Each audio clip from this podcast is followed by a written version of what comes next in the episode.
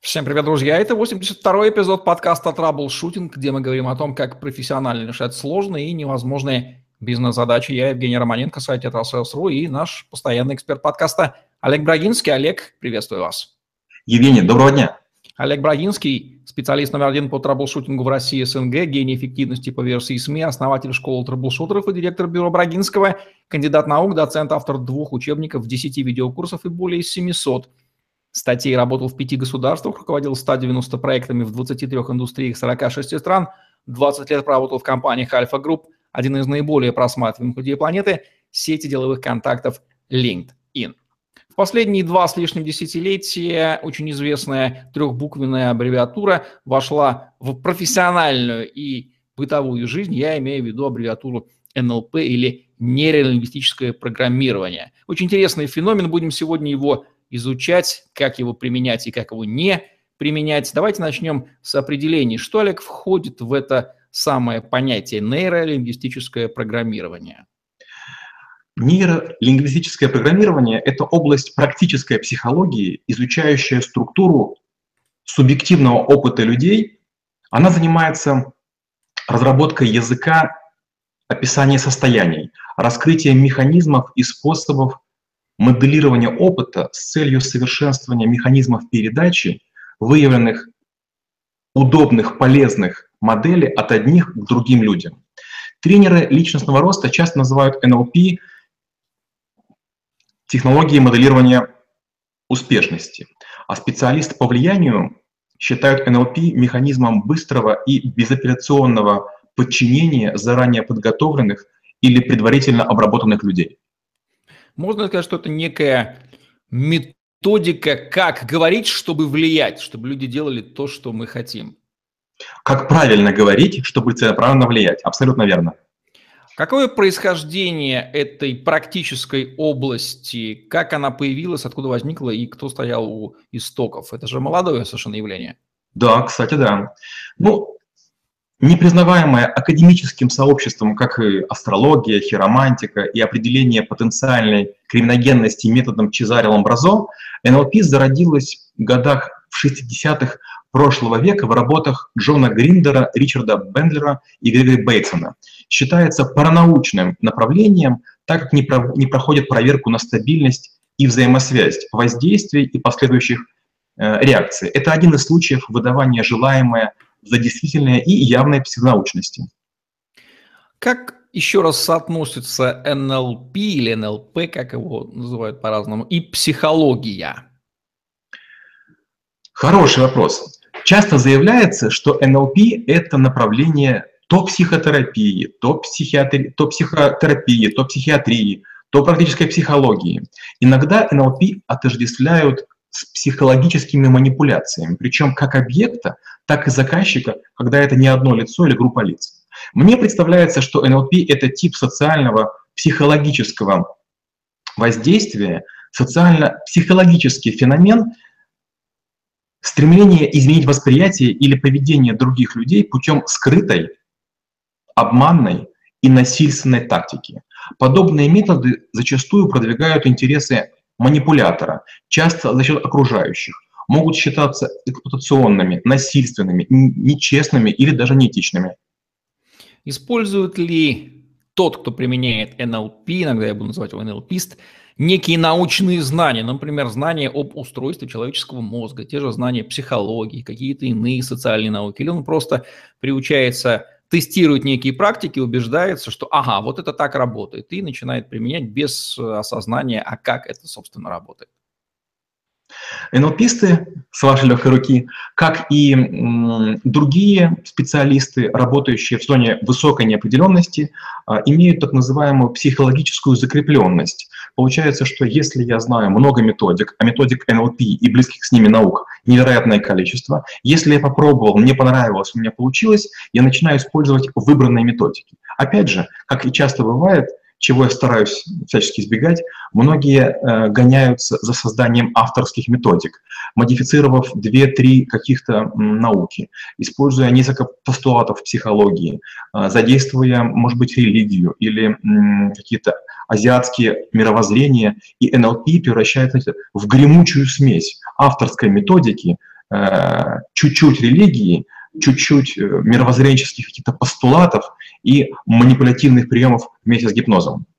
А в чем, кстати, будет разница между НЛП и гипнозом?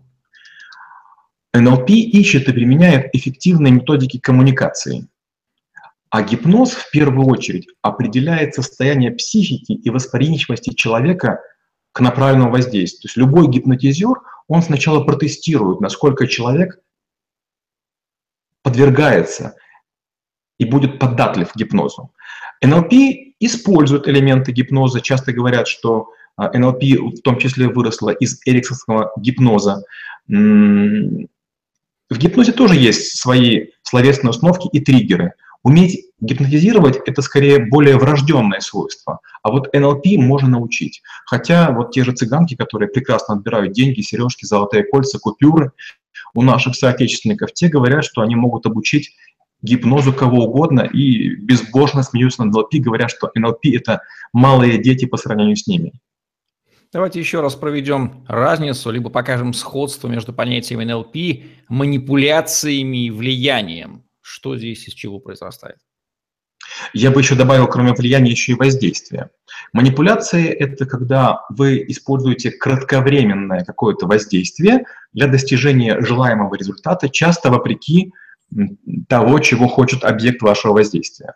Это манипуляция. НЛП – это создание и закрепление в памяти и психологии человека каких-то устойчивых цепочек. И дернув за цепочку, вы тоже пытаетесь получить некую реакцию, причем эта привязанность, а, эта стабильность может сохраняться долгое время. Даже в детективах обыгрывается такая история, когда человеку что-то внушают, а потом через много лет по телефону звонят, и он совершает необходимое действие. Когда мы говорим про влияние, влияние имеет массу и гуманных способов, бывает и положительное влияние, а, скажем, манипуляции носят более негативный характер. Давайте немножко введем айтишного стеба в наш подкаст, и там и там слово программирование присутствует, и там и там воздействие на некие программируемую вещь с помощью либо программного кода, либо языка. То есть аналогия понятна. Чем явно будет отличаться программирование машины написания программ от программирования человека языком? Много будет причин. Ну вот я бы тоже поерничал, поддержав ваш, ваш начальный подкол. Даже своим НЛП, даже своим названием НЛП выдает плохо зажившие рубцы смысла. Нейро – это латинское слово, лингвис – греческое. И расшифровывается, получается, как греческо латинско-греческо-английское слово. Получается нервы, язык программирования. Техники влияния планировалось использовать в терапевтических целях. Моими заинтересовались военные, дипломаты, переговорщики, менеджеры, продавцы и так далее. Когда мы говорим про программирование машины, мы имеем дело с так называемым алфавитом. Это конечный структурный алфавит, э, конечный структурный заданный оператор, имеющий ограниченный набор э, символов и, самое важное, контекстную независимость. То есть для машины 2 плюс 2 всегда равно 2. А вот для человека два больших арбуза может быть равно маленьким. И вот НЛП в том числе занимается и искажением смысла, что совершенно невозможно для программирования человечеством. Есть версия, что НЛП – это просто осознанное использование механизмов, которые бессознательно тысячелетиями и так уже работают э, у человека. Это такое вытаскивание их на поверхность, изучение и применение. Что можно, как можно прокомментировать эту версию? Ну вот это очень удобная такая штука, говорить о том, что у, у моей науки или псевдонауки крайне далекие корни. То есть каждый пытается личностно подмазаться к великим династиям, и каждая наука ищет истоки Э, в рунах или там в инках, то есть чтобы доказать, мы были давно. Представление о не вполне контролируемой части личности существует. Древние римляне и греки бывали одержимы богами. Впадая в неконтролируемую любовь, они приписывали это богам, таким как Зевс, Пан, Афродита, мол, под воздействием этих богов я себя таким образом вел. В НЛП есть забавная модель. Она называется «Части личности». Идея в общих чертах такая. За стратегией поведения или реализации намерений стоит некая часть личности, которая, в свою очередь, обладает субличностью. Значит, многие проблемы можно описать, списывая их на некие личности. а, или на неэффективное поведение частей вашего тела. Можно попробовать, например, шлепать ребенка по попе и говорить, какая непоседливая, и тут же многократно целовать в голову, говорить, какая она умная. Для взрослых такая же штука, вам говорится, что голова хочет бежать, а вот жир, который там на вашей талии, он отказывается бежать. И вот конфликт, на самом деле, вы хороший, голова хорошая, и надо всего лишь уговорить свой собственный жир.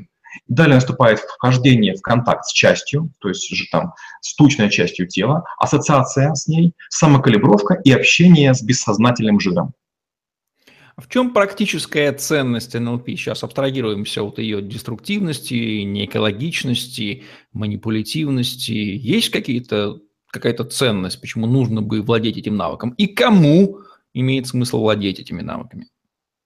Ну, конечно, это полезно. Почему? Потому что мы постоянно находимся в, взаимопрограммировании. Например, если мы начинаем хвалить э, женщину о том, что она вкусно готовит, мы тем самым будем получать все больше и больше нашей любимой еды.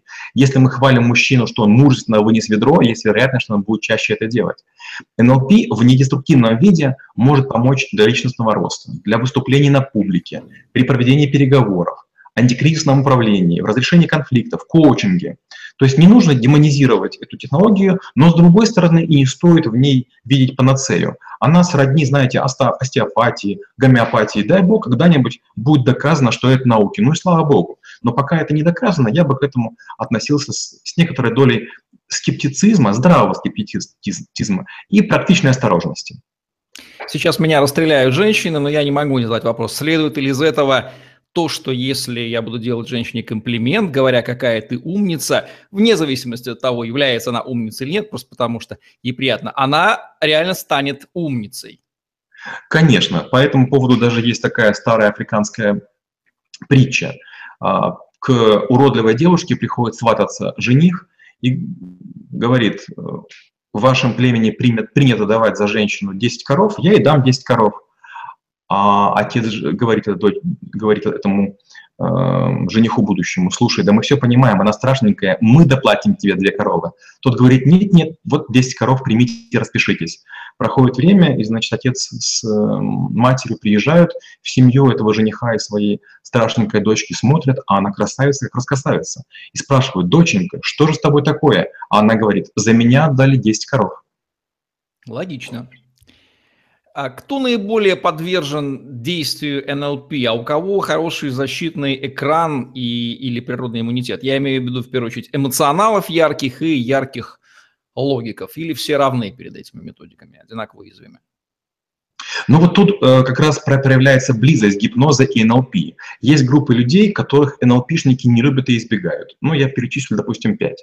Первое – это люди, находящиеся в серьезной степени алкогольного опьянения. У них восприятие внушений отключено.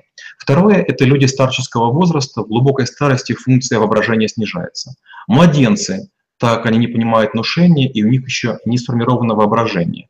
Люди с поврежденным интеллектом, дебилы, идиоты и так далее, они не способны понимать внушение. Ну, наверное, тяжелые психологически больные, скептики в том числе и смеющиеся люди. Я мысленно сейчас э, вычел все перечисленные вами категории из э, обычной массы людей, и остались только те люди, поправьте, если ошибаюсь, которые чувствуют, думают, что они в здравом уме, в твердой памяти, отдают себе отчет. В общем, это самая уязвимая категория такая. Абсолютно верно. У меня была когда история, это было где-то на заре э, до 2000 года, как-то я поехал к цыганам, которые на этом специализировались. Но, к счастью, я взял с собой товарища, который был совершенно жутким скептиком. И вот э, я был нейтрален, а он был скептичен. Я помню, как меня это состояние выводил, когда я полностью все поверил, все отдал. И это, конечно, было, с одной стороны, странно, но интересно с научной точки зрения, потому что я ведь занимался искусственным интеллектом, и это был контролируемый эксперимент. Контролируемый, к сожалению, не мной. То есть я я его провалил. Мне помог товарищ, который был ну, вот, совершенно агрессивен по отношению к этой среде и там, пытался их не слушать, не смотреть и так далее. У нас нет задачи учить приемам НЛП в нашем подкасте. Тем не менее, самые жирные, такие топовые приемы давайте озвучим, о которых имеет смысл знать.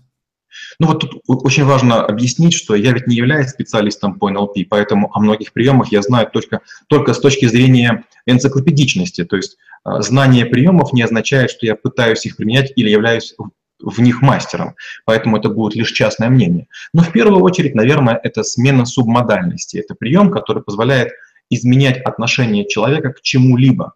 Причем оказывать влияние можно не только на силу испытываемых переживаний, но и изменить оценку а, уже прошедших.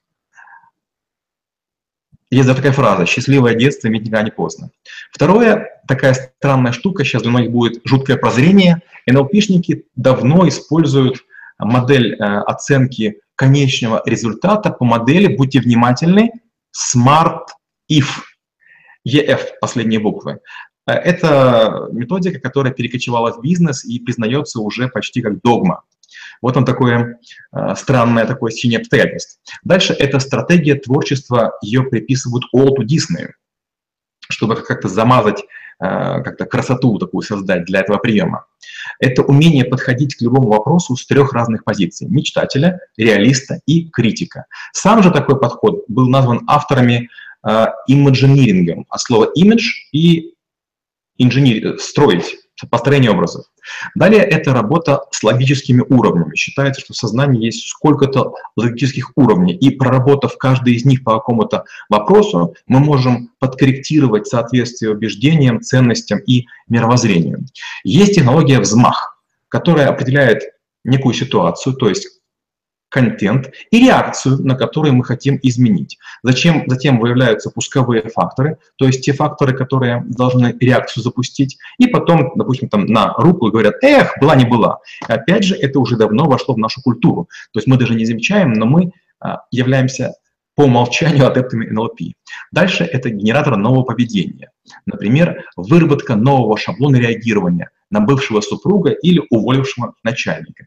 Ну, допустим, еще две это изменение личной истории. Применяется в тех случаях, когда поведение, которое требуется изменить, связано с какими-то тяжелыми событиями в прошлом и основывается на каких-то связях, которые вдруг неожиданно возникают.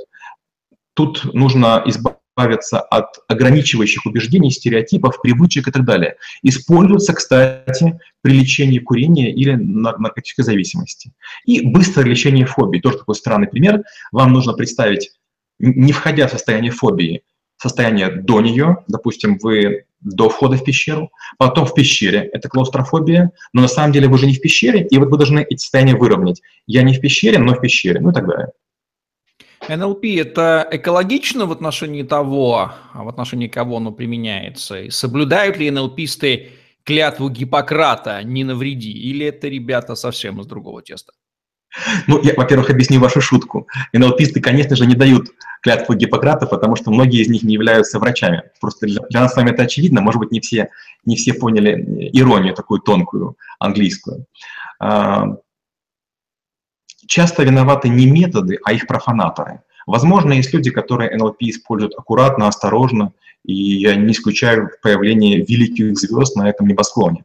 Но мне встречались люди, которые действовали эффективно, но как мясники. И в ходе их влияния частенько бывает так, что начальник, отправивший подчиненных на такой тренинг, вдруг их лишается. Опять же, у нас с вами есть несколько знакомых в сети, которые отправили людей на э, тренинги, в которые входит НЛП, назовем э, высокий человек, который в Лондоне проводит тренинг, назовем это так, там тоже есть элементы, и люди потом покидают тех создателей бизнесов, которые оплатили их обучение. То есть я бы сказал, что мне встречается в жизни больше негативных ситуаций после тренингов НЛП. Люди уходят от э, тех, кто их развивает, люди уходят из семей, люди бросают работу, люди оставляют детей. Бывает такое, что превращаются в дауншифтеров или вдруг удаются какую-то странную форму религии.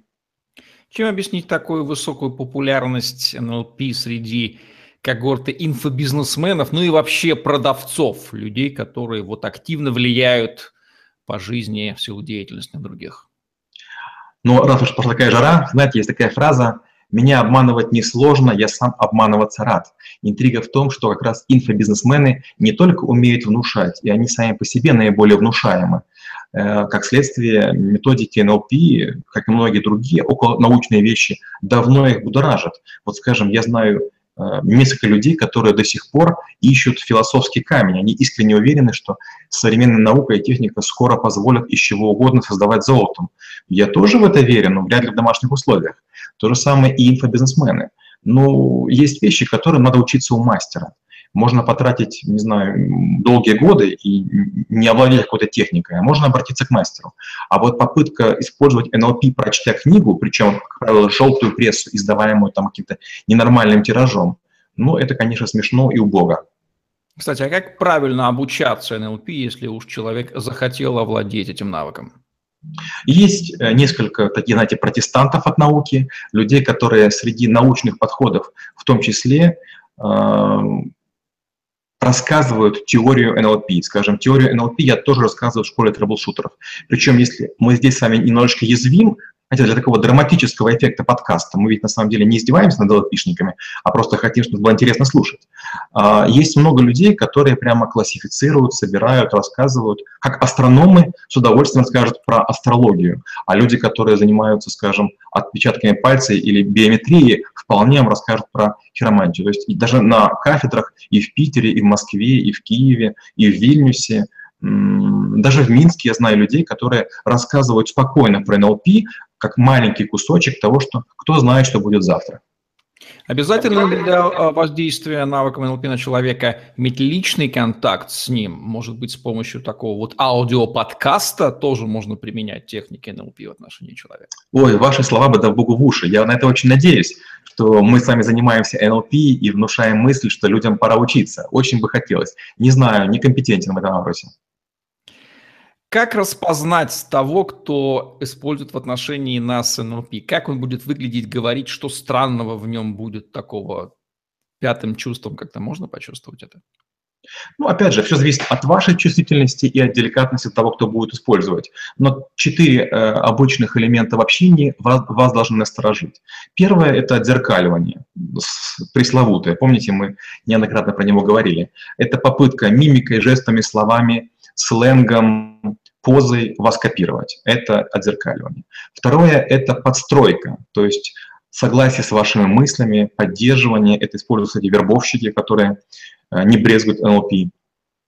Может быть, отстройка, когда вдруг повышается голос, когда вдруг меняется темп речи, э, положение тела меняется на противоположное, и якорение. Якорение — это, постоянно, это приучение вас какой-то реакции. Скажем, те же коучи часто говорят «great job», «отличная работа». И через время человек или группа, не получив такую команду, думают, что плохо справились. И даже через долгие годы вы встречаете коуча, он говорит, там, типа, как твои дела?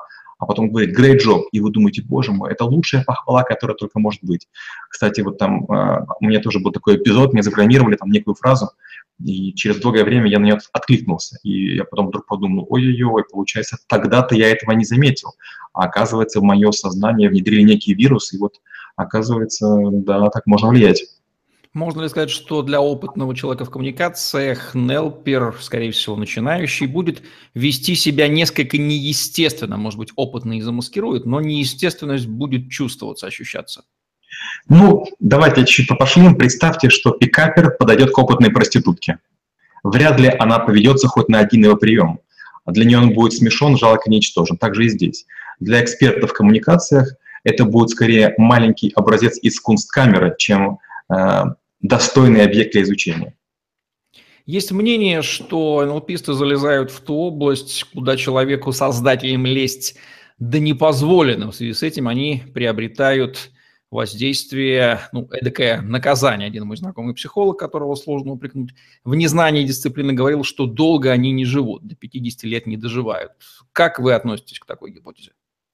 Вот к этому я осторожен. Я неоднократно такие вещи слышал, не только к НЛП, а и к народным практикам, и там, к вещунью, колдунью, гаданиям, к другим специалистам. Я к этому крайне осторожен, я этого сознательно избегаю, но тщательно изучаю.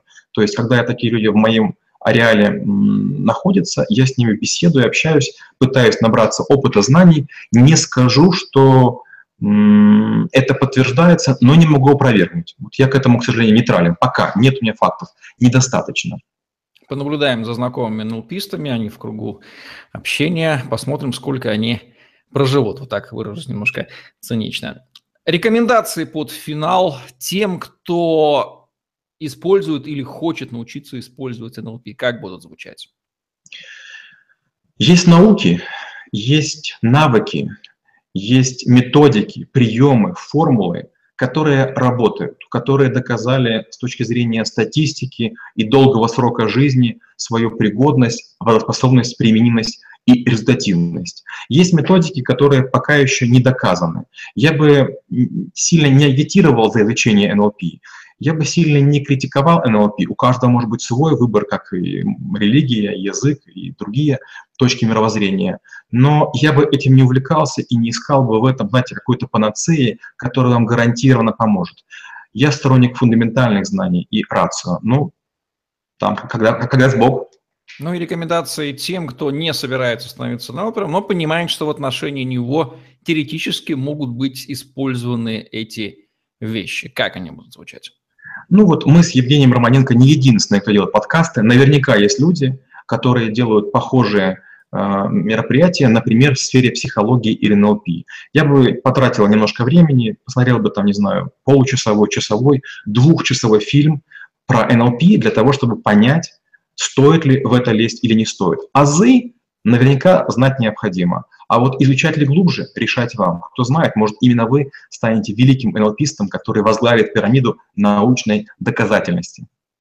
Итак, изучать стоит, ну а использовать ли самому – вопрос личного ответственного выбора. Вот к этому призывает Олег Брагинский относительно НЛП как методики влияния на человека в подкасте Trouble Shooting, где мы говорим о том, как решать сложные невозможные бизнес-задачи. Олег Брагинский, Евгений Романенко были с вами. Ставьте лайк, подписывайтесь на наш YouTube-канал, чтобы не пропустить новые интересные видео с вашими любимыми экспертами. Загляните в другие выпуски подкаста «Траблшутинг».